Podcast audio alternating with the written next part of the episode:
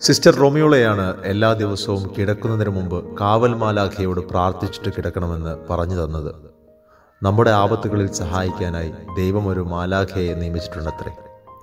നമ്മുടെ ആപത്തുകളിൽ ആവശ്യപ്പെടാതെ തന്നെ സഹായത്തിന് വരുന്ന ആളാണ് കാവൽ മാലാഖ കുട്ടിക്കാലത്ത് പലപ്പോഴും ചിറകുള്ള മാലാഖയെ കാണണമെന്ന് ആഗ്രഹിച്ചിരുന്നു. വലുതായപ്പോഴാണ് മനസ്സിലായത് മാലാഖമാരുടെ ചിറക് അവരുടെ ഹൃദയമാണെന്ന്. അവർക്ക് മനുഷ്യന്റെ രൂപമാണെന്ന്. അന്നൊരു ഞായറാഴ്ചയായിരുന്നു. ആകെ കൂടി കിട്ടുന്ന ഒരു അവധി ദിവസം. ഓഫീസിലെ മേഹുൽ അതിരാവിലെ എന്നെ വിളിച്ചിട്ട് ജോസഫെ അജു വർഗീസ് ഇന്ന് സ്റ്റുഡിയോയിൽ വരാമെന്ന് സമ്മതിച്ചിട്ടുണ്ട്. ഗൂഢാലോചന എന്ന സിനിമയുടെ പ്രൊമോഷൻ നടത്താനാണ്. നിനക്ക് വന്ന് ഇന്റർവ്യൂ ചെയ്യാൻ പറ്റുമോ? എന്ന് ചോദിച്ചു. കേട്ടപ്പോൾ ആദ്യം തോന്നിയത് ദേഷ്യമാണ്. സേതു അമ്മ വീട്ടിൽ പോയിരിക്കുന്നു. നിൽജ സ്വന്തം നാട്ടിലേക്ക് പോയി. മാർട്ടിനും പാർവതിയും തുടക്കക്കാരാണ്. അതുകൊണ്ട് ഞാൻ പോയേ തീരൂ എന്നെനിക്ക് ഉറപ്പായി. ഉറക്കം വിട്ടുമാറിയിട്ടില്ല. പക്ഷേ പോവാതെ വേറെ നിവൃത്തിയില്ലായിരുന്നു. പെട്ടെന്ന് കുളിച്ചൊരുങ്ങി റെഡിയായി. കാറിൽ സ്റ്റുഡിയോയിലേക്ക് വിറ്റുപിടിച്ചു വണ്ടി ഓടിച്ചു പോകുമ്പോൾ ഞാൻ ആലോചിച്ചത് മുഴുവൻ എന്തൊക്കെ ചോദ്യങ്ങൾ അദ്ദേഹത്തോട് ചോദിക്കണം എന്നതിനെക്കുറിച്ചായിരുന്നു. ഈ സിനിമയെക്കുറിച്ച് എനിക്കൊന്നും അറിയില്ലായിരുന്നു. അജു എന്ന നടനെ നേരിട്ട് കാണാൻ സാധിക്കുന്നതിൽ എനിക്ക് സന്തോഷം തോന്നിയിരുന്നു. പക്ഷേ ആകെ കിട്ടുന്ന ഞായറാഴ്ചയോടായിരുന്നു എനിക്ക് കൂടുതൽ ഇഷ്ടം. മാത്രമല്ല പുതിയ പുസ്തകം എവിടെ വരെയായി എന്ന ചോദ്യം കൂട്ടുകാരിൽ നിന്നും ഫേസ്ബുക്ക് സുഹൃത്തുക്കളിൽ നിന്നും കേൾക്കാൻ തുടങ്ങിയിട്ട് കാലം കുറച്ചായി. ഇന്ന് ഐശ്വര്യമായി എഴുതി തുടങ്ങാമെന്ന് കരുതിയപ്പോഴാണ് ഇത് വന്നു പെട്ടത് ഞാൻ ഓഫീസിൽ കയറി അരമണിക്കൂർ കഴിഞ്ഞപ്പോഴേക്കും അജു വർഗീസ് സ്റ്റുഡിയോയിലെത്തി. ഞാൻ പേര് പറഞ്ഞ് പരിചയപ്പെടുത്തി. ജോസഫേ എനിക്ക് നിങ്ങളെ അറിയാം. എന്റെ ഭാര്യ നിങ്ങളുടെ ചെറിയൊരു ഫാനാണ്. പുള്ളിക്കാരി ജോസഫിന്റെ ചില വീഡിയോകൾ എന്നെ കാണിച്ചു തന്നിട്ടുണ്ട്. അങ്ങനെ ഞാനും തന്റെ ഫാനായി. നിങ്ങൾ പറയുന്നതൊക്കെ നല്ല കാര്യങ്ങളാണ്. അക്ഷരാർത്ഥത്തിൽ ഞാൻ ഞെട്ടിപ്പോയി. ഇത്തരത്തിലുള്ള പരിചയപ്പെടൽ ഞാൻ ഒട്ടും പ്രതീക്ഷിച്ചിരുന്നതല്ല. അന്നത്തെ ഞങ്ങളുടെ ചാറ്റ് ഷോ അടിപൊളിയായിരുന്നു. കുറച്ച് കാലങ്ങൾക്ക് ശേഷം കണ്ടുമുട്ടിയ സുഹൃത്തുക്കളെ പോലെയായിരുന്നു ഞങ്ങൾ രണ്ടുപേരും സംസാരിച്ചത്. ഇന്റർവ്യൂ കഴിഞ്ഞ് സ്റ്റുഡിയോയിൽ നിന്ന് പുറത്തേക്ക് ഇറങ്ങുമ്പോൾ ഞങ്ങളുടെ ഓഫീസിലെ സെക്യൂരിറ്റി സുനിലേട്ടൻ എന്നെ നോക്കി കണ്ണിറുക്കുന്നുണ്ടായിരുന്നു. ആൾക്ക് അജുവിന്റെ ഒപ്പം ഒരു സെൽഫി എടുക്കണം. അതായിരുന്നു ആവശ്യം. എത്ര സെൽഫി വേണമെങ്കിലും എടുക്കാലോ എന്ന് പറഞ്ഞ് അജു സുനിലേട്ടന്റെ ഒപ്പം സെൽഫി എടുത്തു. ആദ്യമായാണ് ഒരു സെലിബ്രിറ്റിക്ക് ഒപ്പം നിൽക്കുന്നത്. ഇത് പറയുമ്പോൾ സുനിലേട്ടന്റെ മുഖത്ത് നിഷ്കളങ്കമായ ചിരിയുണ്ടായിരുന്നു. അജു പോയി കഴിഞ്ഞപ്പോൾ സ്റ്റുഡിയോയിൽ ഞാനും സുനിലേട്ടനും മാത്രമായി. സർ ഞാൻ ചായ വാങ്ങിച്ചുകൊണ്ട് വരണോ? അപ്പോഴാണ് ഞാൻ അദ്ദേഹത്തെ ശരിക്കും ശ്രദ്ധിച്ചത്. എന്നും കാണുമ്പോൾ ഒരു വെളുത്ത കളർ യൂണിഫോമും തൊപ്പിയും കറുത്ത പാൻസുമാണ് വേഷം. അന്ന് ഞായറായതുകൊണ്ട് സെക്യൂരിറ്റിയുടെ തൊപ്പിയില്ല യൂണിഫോം ഇല്ല ഒരു ദിവസം ഷേവ് ചെയ്യാത്തതിന്റെ നരച്ച കുറ്റിത്താടിയും വന്നിരിക്കുന്നു. നിങ്ങൾ ഇരിക്കു സുനിലേട്ടാ ചായ ഒന്നും വേണ്ട. ഞാൻ ഉടനെ ഇറങ്ങും. ഒരു പുസ്തകത്തിന്റെ ജോലിയിലായിരുന്നു. വീട്ടിലെത്തിയിട്ട് കുത്തിയിരുന്ന് എഴുതണം.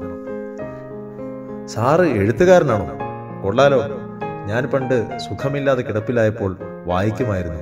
ഇപ്പോൾ സമയം കിട്ടാറില്ല. എന്തായിരുന്നു വയ്യായിക സുനിലേട്ട? ഞാൻ കുറച്ചു കാലം ആശുപത്രിയിൽ കിടന്നായിരുന്നു സാറേ. ഒരു കഥക്കുള്ള സംഭവമാണ്. ആഹാ എന്നാ പിന്നെ കേട്ടിട്ട് തന്നെ കാര്യം. ചേട്ടൻ പറ. ഞാനിതിവിടെ ആരോടും പറഞ്ഞിട്ടില്ല. ആദ്യമായിട്ട് പറയുന്നത് സാറിനോടാണ്. പറഞ്ഞത് അബദ്ധമായി പോയോ എന്നൊരു ചിന്ത അയാളുടെ മുഖത്തുണ്ടായിരുന്നു. സുനിലേട്ടൻ പറഞ്ഞു തുടങ്ങി. സാറേ ഞാനൊരു കറതീർന്ന കമ്മ്യൂണിസ്റ്റാണ് പ്രസ്ഥാനത്തിന് വേണ്ടി ജീവിക്കുന്ന എന്തും ചെയ്യാൻ തയ്യാറായ ഒരാളാണ് അതിനൊരു കാരണവുമുണ്ട്. ഞാനൊരു തോട്ടം തൊഴിലാളിയുടെ മകനാണ്. ദാരിദ്ര്യം പിടിച്ച ജീവിതമായിരുന്നു ഞങ്ങളുടേത്. മൂന്ന് നേരവും കഴിക്കാനുണ്ടായിരുന്നത് അമ്മ വെച്ചുണ്ടാക്കിയ ചക്കപ്പുഴുക്കാണ്. ഞാൻ ഏഴാം ക്ലാസ് പഠിക്കുമ്പോൾ അന്നത്തെ നായനാർ സർക്കാർ പാവപ്പെട്ട തോട്ടം തൊഴിലാളികൾക്ക് സൗജന്യമായി കഞ്ഞിയും പയറും കൊടുത്തിരുന്നു. വിശക്കുന്നവൻ അപ്പം വെച്ച് നീട്ടുമ്പോൾ ആ അപ്പത്തെ മാത്രമല്ല അത് തന്നവനെയും അതേ നന്മ നിറഞ്ഞ കണ്ണുകളോടെ നമ്മൾ നോക്കും. അങ്ങനെയാണ് ഞാൻ ആദ്യമായി കമ്മ്യൂണിസ്റ്റ് പാർട്ടിയെക്കുറിച്ച് കേൾക്കുന്നത്. ആ വർഷം വണ്ടിപ്പെരിയാറിൽ എസ് എഫ് ഐയുടെ ആദ്യത്തെ യൂണിറ്റ് സ്ഥാപിതമായി. അതിലംഗമായി എട്ടാം ക്ലാസ്സിലെത്തിയപ്പോൾ എസ് എഫ് ഐയുടെ യൂണിറ്റ് സെക്രട്ടറിയായി. പിന്നെ ഞാൻ ജീവിച്ചത് പാർട്ടിക്ക് വേണ്ടിയായിരുന്നു. ജയിലിൽ ഒരാഴ്ച കിടന്നിട്ടുണ്ട്. പക്ഷേ ഞാൻ ഒരാളെപ്പോലും ഉപദ്രവിച്ചിട്ടില്ല. പാർട്ടി ആവശ്യപ്പെട്ടു ജയിലിൽ പോയി കിടന്നു. ഞങ്ങൾ പാർട്ടിയുടെ നേതൃത്വത്തിൽ ഒരുപാട് സാമൂഹിക പ്രവർത്തനങ്ങൾ ചെയ്യുമായിരുന്നു. പാവപ്പെട്ട ആളുകൾക്ക് വീട് വെച്ചു കൊടുക്കാൻ പണം സമ്പാദിക്കുക രക്തദാന ക്യാമ്പയിൻ നടത്തുക അങ്ങനെ പല പരിപാടികളും ഉണ്ടായിരുന്നു. ഒരു ദിവസം പാർട്ടിയിലുള്ള ചങ്ങാതിമാർ ഒരാൾക്ക് കിഡ്നി വേണം ആരെയെങ്കിലും കണ്ടെത്തി തരാൻ പറ്റുമോ? അയാളുടെ സുഹൃത്തിന് വേണ്ടിയായിരുന്നെന്ന് പറഞ്ഞു. അന്ന് എനിക്ക് ഈ കിഡ്നി ഡൊണേഷൻ എന്താണെന്ന് പോലും അറിയില്ലായിരുന്നു. പാർട്ടിക്ക് വേണ്ടിയാണെങ്കിൽ ഞാൻ തയ്യാറാണെന്ന് അപ്പോൾ തന്നെ പറഞ്ഞു. അതിന് കുറെ ടെസ്റ്റൊക്കെ നടത്തണം. ചുമ്മാ ആർക്കും ചെയ്യാൻ പറ്റില്ല എന്ന് പറഞ്ഞപ്പോൾ എന്ത് ടെസ്റ്റ് നടത്താൻ ഞാൻ തയ്യാറാണെന്ന് പറഞ്ഞു. അന്ന് ഞാൻ വിവാഹിതനാണ്. എനിക്ക് രണ്ട് കുട്ടികളും ഉണ്ടായിരുന്നു. പാർട്ടി കഴിഞ്ഞ് കുടുംബം പോലും ഉണ്ടായിരുന്നുള്ളൂ. അത് ശരിയായിരുന്നോ തെറ്റായിരുന്നോ എന്ന് എനിക്കിപ്പോഴും അറിയില്ല. പ്രായമായ ഒരാൾക്ക് വേണ്ടിയാണ് കിഡ്നി കൊടുക്കേണ്ടിയിരുന്നത്. ഞാൻ ടെസ്റ്റുകൾ എല്ലാം പാസ്സായി. പക്ഷേ അപ്പോഴേക്കും അയാൾ മരിച്ചുപോയി. കുറച്ച് കാലങ്ങൾക്ക് ശേഷം പാർട്ടിയുടെ നേതൃത്വത്തിൽ രക്തദാന ക്യാമ്പ് നടത്തുകയായിരുന്നു. ഞാൻ ആശുപത്രിയിൽ രക്തം കൊടുക്കാൻ കാത്തിരിക്കുമ്പോൾ ഒരു പെൺകുട്ടിയും അവളുടെ അച്ഛനും അടുത്തിരിക്കുന്നുണ്ടായിരുന്നു. നോട്ടീസ് കൊടുത്ത് ഞങ്ങളുടെ ക്യാമ്പിനെക്കുറിച്ചും പാർട്ടി പ്രവർത്തനങ്ങളെക്കുറിച്ചും അവരോട് സംസാരിച്ചു. ഞാൻ പറഞ്ഞു മുഴുവനാക്കുന്നതിന് മുമ്പേ ആ വയസ്സായ മനുഷ്യൻ എന്റെ കയ്യിൽ കയറി പിടിച്ച് ചില കാര്യങ്ങൾ പറഞ്ഞു. വൃക്ക തകരാറിലായ ഒരു പെൺകുട്ടിയാണ് അയാളുടെ മകൾ. പാവപ്പെട്ട വീട്ടിലെ കുട്ടിയാണ്. എത്രയും പെട്ടെന്ന് ഒരു ഡോണർ വന്നാൽ ആ കുട്ടിക്ക് ഇനിയും സന്തോഷമായി ജീവിക്കാം. തനിക്ക് എന്താണ് ചെയ്യേണ്ടതെന്ന് അറിയില്ലെന്ന് അയാൾ തൊണ്ടയിടറി പറഞ്ഞു. ഞാൻ അയാളുടെ ഒപ്പം ഇരുന്നു. പണ്ടൊരാൾക്ക് ഇതുപോലെ കിഡ്നി ദാനം ചെയ്യാൻ പോയതാണ് ഞാനെന്നും പക്ഷേ അന്ന് അത് സംഭവിച്ചില്ല എന്നും പറഞ്ഞു. നോട്ടീസിന്റെ മറുപുറത്ത് എന്റെ ഫോൺ നമ്പർ എഴുതി അയാളുടെ കയ്യിൽ കൊടുത്തു. ഞാൻ തയ്യാറാണ്. ഇതാണ് എന്റെ ഫോൺ നമ്പർ. നിങ്ങൾ ആലോചിച്ചിട്ട് പറ. ഒരു പക്ഷേ അത് നടക്കാതെ പോയത് നിങ്ങളെ കണ്ടുമുട്ടാൻ വേണ്ടിയായിരിക്കും ഞാൻ പറഞ്ഞു. അയാൾ തിരിച്ചൊന്നും പറഞ്ഞില്ല. അത്ഭുതത്തോടെ എന്നെ നോക്കുക മാത്രം ചെയ്തു. പരസ്പരം നന്ദി പറഞ്ഞ് ഞങ്ങൾ പിരിഞ്ഞു. കുറച്ച് നാളുകൾക്ക് ശേഷം എനിക്കൊരു ഫോൺ കോൾ വന്നു. ആ പെൺകുട്ടിയുടെ അച്ഛനാണ്. ഓപ്പറേഷൻ നടത്താനുള്ള പണം റെഡിയായി. എന്നോട് ചില ചെക്കപ്പുകൾ നടത്താൻ ആശുപത്രിയിൽ വരുമോ എന്ന് ചോദിച്ചു. ഞാൻ സന്തോഷത്തോടെ സമ്മതിച്ചു. ആശുപത്രിയിൽ ചെന്ന് ടെസ്റ്റുകളെല്ലാം നടത്തി. ആ പെൺകുട്ടിക്ക് വൃക്ക ദാനം ചെയ്യാൻ ഞാൻ യോഗ്യനാണെന്ന് തെളിഞ്ഞു. പിന്നീടാണ് ഡോക്ടർ എന്നെ വിളിപ്പിച്ചത്. വൃക്കദാനത്തെക്കുറിച്ച് ആധികാരികമായി ഞാൻ കേൾക്കുന്നത് അന്നാണ്. കഴിഞ്ഞ തവണ ബേസിക് ടെസ്റ്റുകൾ പാസ്സായി കഴിഞ്ഞ ഉടനെ തന്നെ സ്വീകരിക്കേണ്ടയാൾ മരിച്ചുപോയതുകൊണ്ട് ഡോക്ടറുമായി എന്തെങ്കിലും സംസാരത്തിന്റെ ആവശ്യം വന്നിരുന്നില്ല. സത്യത്തിൽ അന്നായിരുന്നു ഞാൻ ചെയ്യാൻ പോകുന്ന കാര്യത്തിന്റെ വില എനിക്ക് മനസ്സിലായത്. കുറച്ചു കാലം ബെഡ് റെസ്റ്റ് എടുക്കണം. ഏതാനും മാസം ഭാരിച്ച പണികളെടുക്കാൻ പാടില്ല. കുറച്ചധികം നാൾ മരുന്നുകൾ കഴിക്കണം. ഒരു വൃക്ക മതി ജീവിക്കാൻ എന്നറിഞ്ഞിട്ടും അതിന് വല്ല തകരാറും വന്നാൽ ഞാനും ഇതുപോലെ ഡോണറെ തേടേണ്ടി വരില്ലേ എന്ന് ഓർത്തപ്പോൾ എന്റെ മനസ്സും ശരീരവും വിറയ്ക്കാൻ തുടങ്ങി. ഞാൻ കാണിച്ചത് ഒരു മണ്ടത്തരമായല്ലോ എന്നാലോചിച്ചിട്ട് എനിക്ക് എന്നോട് തന്നെ ദേഷ്യം വന്നു. ഞാൻ വാർക്കപ്പണിക്കാരനാണ്. എന്റെ ഒരാളുടെ അധ്വാനം കൊണ്ടാണ് കുടുംബം മുന്നോട്ട് പോകുന്നത്. ഞാൻ ആശുപത്രിയിൽ കിടക്കുമ്പോൾ ആര് വീട് നോക്കും? ഈ ഓപ്പറേഷൻ കഴിഞ്ഞ് ഞാൻ എന്ത് പണിയെടുക്കും? ഒരുപാട് ചോദ്യങ്ങൾ ഒരേ സമയം മനസ്സിൽ വന്നു നിൽക്കുന്നുണ്ടായിരുന്നു. ആശുപത്രിയിൽ നിന്നിറങ്ങി നേരെ പോയത് വീട്ടിലേക്കാണ്. ഭാര്യയെയും മക്കളെയും കണ്ടതും ഞാൻ ഈ തീരുമാനത്തിൽ നിന്നും പിന്മാറാൻ തീരുമാനിച്ചു. ആ പെൺകുട്ടിയുടെയും അച്ഛന്റെയും മുഖം മനസ്സിൽ മിന്നിമായെന്നുണ്ടായിരുന്നു. ആന കൊടുത്താലും ആശ കൊടുക്കരുത് എന്നാണല്ലോ. നല്ല കുറ്റബോധം എന്നെ അലട്ടുന്നുണ്ടായിരുന്നു. പക്ഷേ ശക്തമായ കാരണങ്ങൾ നിരത്തി ഞാൻ എന്നെ തന്നെ ന്യായീകരിച്ചു. പെട്ടെന്നാണ് ആ പെൺകുട്ടിയുടെ അച്ഛൻ എന്നെ വിളിക്കുന്നത്. എല്ലാം തുറന്നു പറയാമെന്ന് തീരുമാനിച്ചുകൊണ്ട് ഞാൻ ഫോൺ എടുത്തു. പക്ഷേ സംസാരിച്ചത് ആ പെൺകുട്ടിയായിരുന്നു. അങ്കിൾ ഒരുപാട് നന്ദി. ടെസ്റ്റ് പാസ്സായി. നാളെ ഞങ്ങൾ അഡ്മിറ്റ് ആകാൻ പോവുകയാണ്. നിങ്ങൾ ശരിക്കും ദൈവം അയച്ച മാലാഖയാണ്. ഇത്രയും പറഞ്ഞ് അവൾ ഫോൺ അച്ഛന് കൈമാറി. ഓപ്പറേഷനുള്ള പൈസയെ ഇപ്പോൾ റെഡിയായിട്ടുള്ളൂ. താങ്കൾക്ക് വേണ്ടതെന്താണെന്ന് വെച്ചാൽ പറഞ്ഞാൽ മതി. എങ്ങനെയെങ്കിലും ഞാനത് തന്നിരിക്കും. നിങ്ങൾ തീരുമാനത്തിൽ നിന്ന് പിന്മാറരുത്.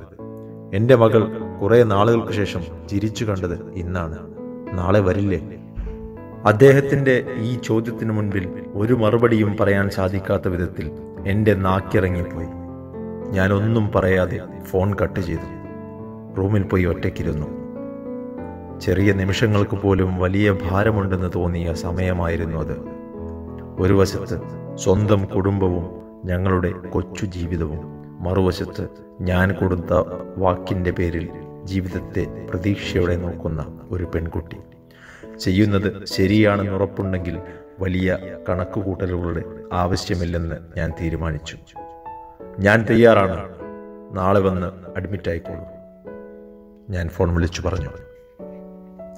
എങ്ങനെ ഞാൻ ആ തീരുമാനമെടുത്തു എന്ന് ഇന്നും എനിക്കറിയില്ല. എല്ലാം ഏതോ സ്വപ്നം പോലെ തോന്നുന്നു. എന്റെ ഭാര്യ ഈ തീരുമാനത്തെ പൂർണമായും എതിർത്തു. ഇത് ഞങ്ങളുടെ ജീവിതത്തെ ബാധിക്കാൻ മാത്രം ശക്തിയുള്ളതാണെന്ന് എനിക്ക് മനസ്സിലായി. പക്ഷേ എന്റെ തീരുമാനം മാറിയില്ല. ബന്ധുക്കളും സുഹൃത്തുക്കളും പാർട്ടി ഭ്രാന്ത് എന്ന് പറഞ്ഞ് കുറ്റപ്പെടുത്തിയപ്പോഴും ഉള്ളിൽ ആ പെൺകുട്ടിയുടെ മുഖമായിരുന്നു. പിറ്റേ ദിവസം ഞാൻ ആശുപത്രിയിൽ അഡ്മിറ്റായി ആ കുട്ടിയുടെ വീട്ടുകാർ എന്നെ കാണാൻ വന്നു. ഞാൻ എത്രയാണെന്ന് പ്രതീക്ഷിക്കുന്നതെന്ന് ചോദിച്ചു. നല്ലൊരു പ്രതിഫലം വാങ്ങിച്ചിരിക്കണം എന്ന് എന്നോട് വീട്ടുകാരും ബന്ധുക്കളും പറഞ്ഞിരുന്നു. പക്ഷേ എന്റെ തീരുമാനം എല്ലാവരെയും നിരാശപ്പെടുത്തി വേദനിപ്പിച്ചു. എനിക്ക് പൈസയൊന്നും വേണ്ട. ആശുപത്രിയിൽ കിടക്കുന്ന സമയത്ത് വീട്ടു ചെലവിനുള്ള പൈസ ഭാര്യയെ ഏൽപ്പിച്ചാൽ മാത്രം മതി. ആ പിന്നെ ഒരു കാര്യം കൂടി. അടുത്ത തെരഞ്ഞെടുപ്പ് വരുമ്പോൾ നിങ്ങൾ കമ്മ്യൂണിസ്റ്റ് പാർട്ടിക്ക് വോട്ട് ചെയ്യുമെന്ന് ഉറപ്പു തരണം എല്ലാം ഓർത്തെടുത്തുകൊണ്ട് സുനിലേട്ടൻ പറഞ്ഞു തീർത്തു. ഇതുവരെ ഞാൻ എല്ലാം നിശബ്ദമായി കേൾക്കുകയായിരുന്നു. സുനിലേട്ട ഒന്നും തോന്നരുത്. നിങ്ങൾ ഈ പറയുന്നത് മുഴുവൻ സത്യമാണോ? ഒരു സാധാരണക്കാരന് ഇത് വിശ്വസിക്കാൻ പറ്റുമെന്ന് എനിക്ക് തോന്നുന്നില്ല. ചേട്ടൻ കിഡ്നി കൊടുത്തു എന്നതിന് വല്ല തെളിവുമുണ്ടോ? എന്റെ ചോദ്യം കേട്ട് അദ്ദേഹം ചിരിക്കുകയാണ് ഉണ്ടായത്. ഞാൻ നാളെ വരുമ്പോൾ സാറിന് മെഡിക്കൽ ട്രസ്റ്റ് ഹോസ്പിറ്റലിലെ ഡോക്ടർ ജോർജ് ഒപ്പിട്ട സർട്ടിഫിക്കറ്റ് കാണിച്ചു തരാം. അതിന്റെ ഫോട്ടോ എന്റെ മൊബൈലിലുമുണ്ട്. ഞാൻ അയച്ചു തരാം. ഇത് പറഞ്ഞിട്ട് അയാൾ തന്റെ മൊബൈലിൽ ഡോക്ടർ ഒപ്പിട്ട സർട്ടിഫിക്കറ്റിന്റെ ചിത്രം കാണിച്ചു തന്നു. എല്ലാം സത്യമാണ്. ആശുപത്രിവാസം കഴിഞ്ഞ് സുനിലേട്ടൻ കുറച്ചുനാൾ വിശ്രമത്തിലായിരുന്നു. ഭാര്യ ജോലിക്ക് പോയി വീട്ടു ചെലവിനുള്ള വക കണ്ടെത്തി. വാർക്കപ്പണി ചെയ്യാൻ ഇനി പറ്റില്ല എന്നറിഞ്ഞപ്പോഴാണ് സെക്യൂരിറ്റി ജോലിക്ക് ചേർന്നത്. എല്ലാ ദിവസവും ഞാൻ ഓഫീസിൽ കയറുമ്പോൾ സാറ എന്ന് വിളിച്ച് ഒപ്പിടാനുള്ള ബുക്ക് എന്റെ മുൻപിലേക്ക് വെച്ച് എഴുന്നേറ്റ് നിൽക്കുന്ന ഈ ചെറിയ മനുഷ്യൻ എത്രയോ വലിപ്പമുള്ള ഒരാളാണെന്ന് ഞാൻ അപ്പോൾ ചിന്തിച്ചു. പത്തു പൈസ പോലും പ്രതിഫലം വാങ്ങാതെ ശരീരത്തിന്റെ ഒരു ഭാഗം സ്വന്തം ജീവനെയും ജീവിതത്തെയും മറന്ന് മറ്റൊരു പെൺകുട്ടിക്ക് നൽകി. അവളുടെ ജീവന് കാവൽക്കാരനായി നിൽക്കുന്ന സെക്യൂരിറ്റി മറ്റൊരാളോടുള്ള ബഹുമാനം കൊണ്ട് എന്നെങ്കിലും നിങ്ങളുടെ കണ്ണുകൾ നിറഞ്ഞിട്ടുണ്ടോ? എന്റെ കണ്ണുകൾ ആദ്യമായി അത്തരമൊരു ബഹുമാനം കൊണ്ട് നിറഞ്ഞത് സുനിലേട്ടന്റെ മുമ്പിലാണ്. ബെന്യാമിന്റെ ആടുജീവിതത്തിൽ എഴുതിയിട്ടുള്ളതുപോലെ നമ്മൾ അനുഭവിക്കാത്ത ജീവിതങ്ങൾ നമുക്ക് വെറും കെട്ടുകഥകളാണ്.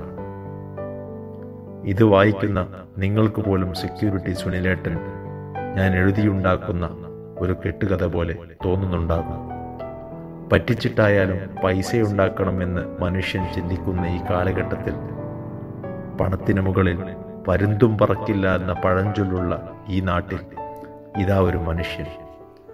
പണത്തിനു മുകളിൽ പറക്കുന്ന ഒന്നുണ്ട്. അത് മനുഷ്യത്വമാണെന്ന് ഒരു ഓഫീസ് കെട്ടിടത്തിന്റെ വാതിൽക്കലിരുന്നു കൊണ്ട് ലോകത്തോട് നിശബ്ദമായി പറയുന്ന യഥാർത്ഥ മനുഷ്യൻ. ഇയാൾ ഒരു കെട്ടുകഥയല്ല. ഞാൻ അടുത്തിരുന്ന് അനുഭവിച്ച ജീവിതമാണ്. ജീവന്റെ കാവൽക്കാര. നിങ്ങൾക്ക് പ്രണാമം.